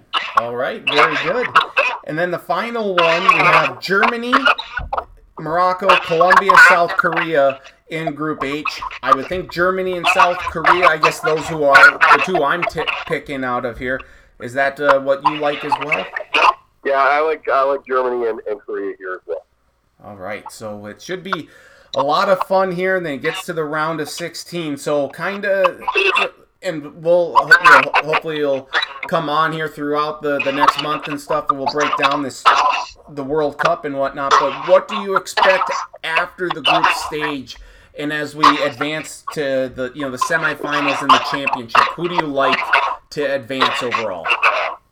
Yeah, so I, I, w- I would always give this as a suggestion to anybody who cares at all about this to play around with the World Cup simulators, play around with uh, who you think's going to win the group. It's interesting just to see uh, how that how that fills out the bracket, how it uh, you know depending on where you finish. So um, with with the U.S., they actually happen to benefit a little bit from my upset. They would have Argentina by winning uh, their group, and Argentina finishing second. I think that's great for the U.S. Don't think there'd be any issue. Uh, my quarterfinal teams are Japan against the U.S., Norway against Sweden, Canada against France, and Australia against Germany. The one notable upset that I have is I have Australia, one of the host uh, countries. I have them taking out England in the round of 16. Wow. Um, just for the sake of picking an upset, just for the sake of the home team. Um, and uh, I, in the semis, I have the U.S. over Sweden, and I have Germany over France. That leads to the U.S. and Germany. Uh, that is one and two in the world. Uh, Germany a ton of good players that are playing high level club soccer. Um, they have a very competitive uh, women's league over there as well. Um, and I'm not going to overthink it. The U.S. makes it three in a row um, and wins number five overall. Send out uh, a few of your legends um, on on the way out. Um, you know, Rapinoe and potentially Morgan with an, another uh, world title. It was the Olympics, right? When the U.S. women lost, or like, did they get bronze that year? I'm sorry, what? In, in the Olympics, was that when they had their failures? Were they like bronze medalists? Yeah, I was just looking. 2016, I believe they lost to Sweden uh, in the world or in the uh, Olympics, and you'll have to you'll have to uh, remind me. Uh, they lost in the quarterfinals. I honestly don't remember. Uh, 2021, um, they were they lost to Sweden in the group stage as well, uh, and then lost to Canada in the semis 1-0, um, and and never really played that well. Um, so they they have not. That kind of gets back to what we said earlier. They have had their moments here in the last, uh, you know, in this last cycle um, where they have not looked amazing. I would love to this to be a revenge tour for them. I'd love for them to beat Canada and Sweden en route to the uh, to the cup. So or in, into winning this. So I will have in the championship. Give me the United States against Sweden. How however it would all break down. That's who I'm going to pick in the championship match, and I will take the U.S. to win a three-peat as well. Yeah, it, it looks like to me, and I don't have, I don't, I, I think Sweden. If Sweden and the U.S. both win their group, I think they're on the same side of the bracket. Okay. So that would be semifinal. But uh, let's see here, Sweden. Yeah, Sweden's probably not losing their, probably not finishing second in their group. But anything could happen. I mean, Italy, Argentina in that group. So I don't know. It's interesting.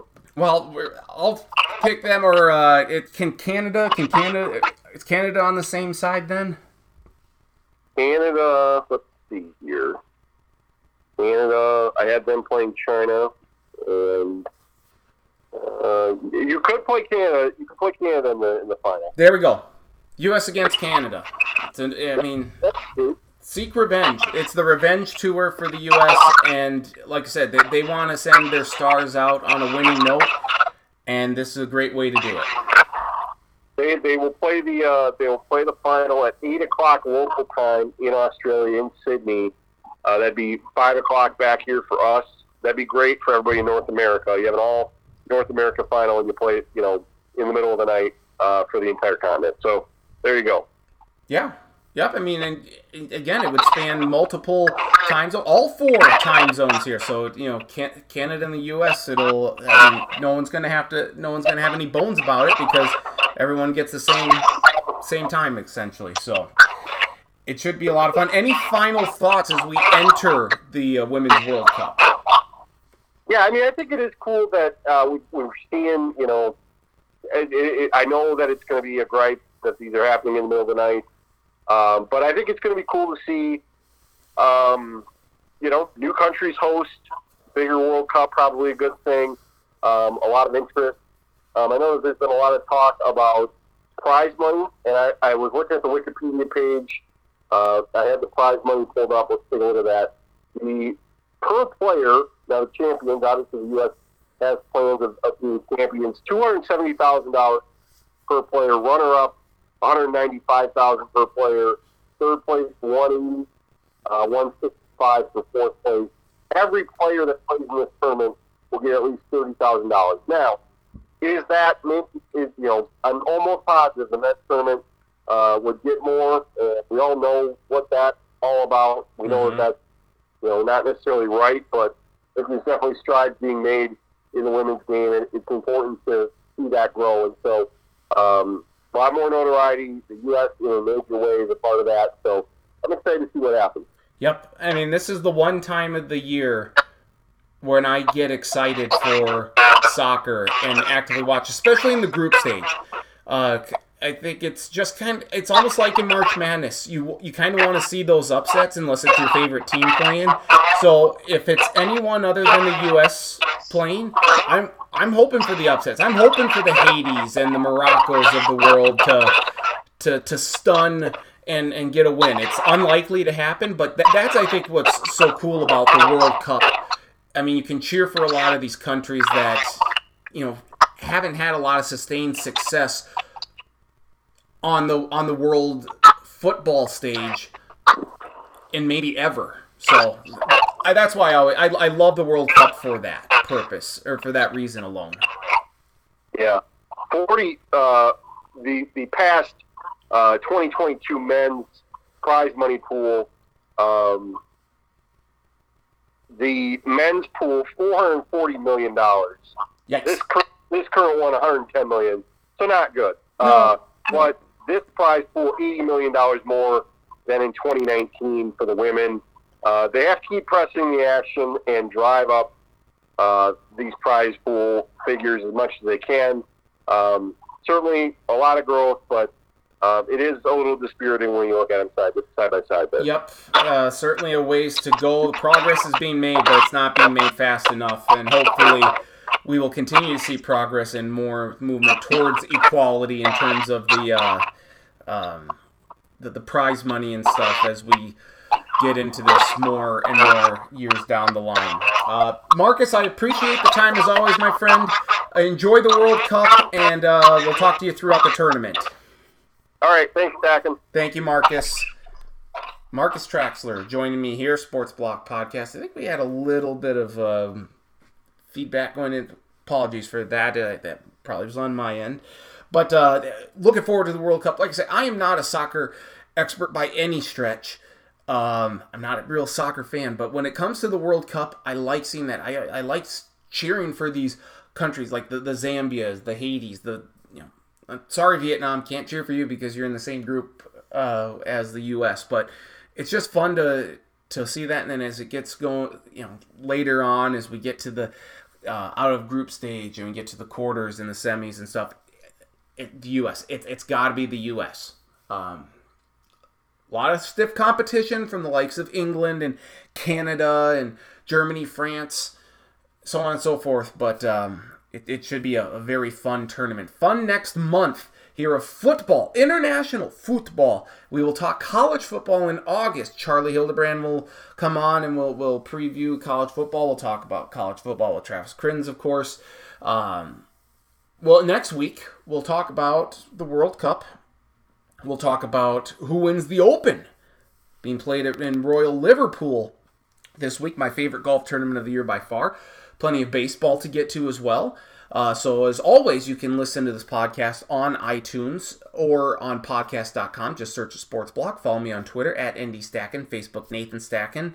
Uh, link to the podcast posted middle to later part of each week. Travis is on Twitter at Travis Kriens. Marcus is on Twitter at Marcus Traxler. Follow them, uh, especially Marcus with all of his uh, articles and great sports um, information and stuff regarding you know the Mitchell area. Uh, you know, Mitchell um, Daily Republic. Definitely get your go-to news there if you live in and around the Mitchell area. Of course, Travis is sports director at KORN Radio there does a great job with all that stuff, calling all the games that he does for uh, for the Mitchell Kernels and, and, baseball in the summer and whatnot. So uh, definitely uh, follow those guys. They, they do great work uh, at their jobs respectively. And uh, that'll do it for this week's edition of the Sports Block Podcast. So have a great week. Enjoy the Open Championship. Get up early. Uh, keep getting up early over these next uh, over this next month here as the Women's World Cup starts on Thursday in Australia and New Zealand. Yeah, 15 18 hours ahead of uh, Central Standard Time anyway.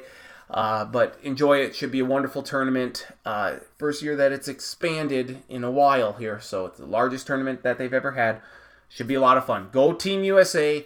Hopefully there are some watch parties throughout the U.S. But for all of us here at the Sports Block Podcast, for for Travis and Marcus, I'm Nathan. Thanks so much for listening. Enjoy the World Cup. Enjoy the Open Championship, and we'll talk to you next week on another edition of the Sports Block Podcast.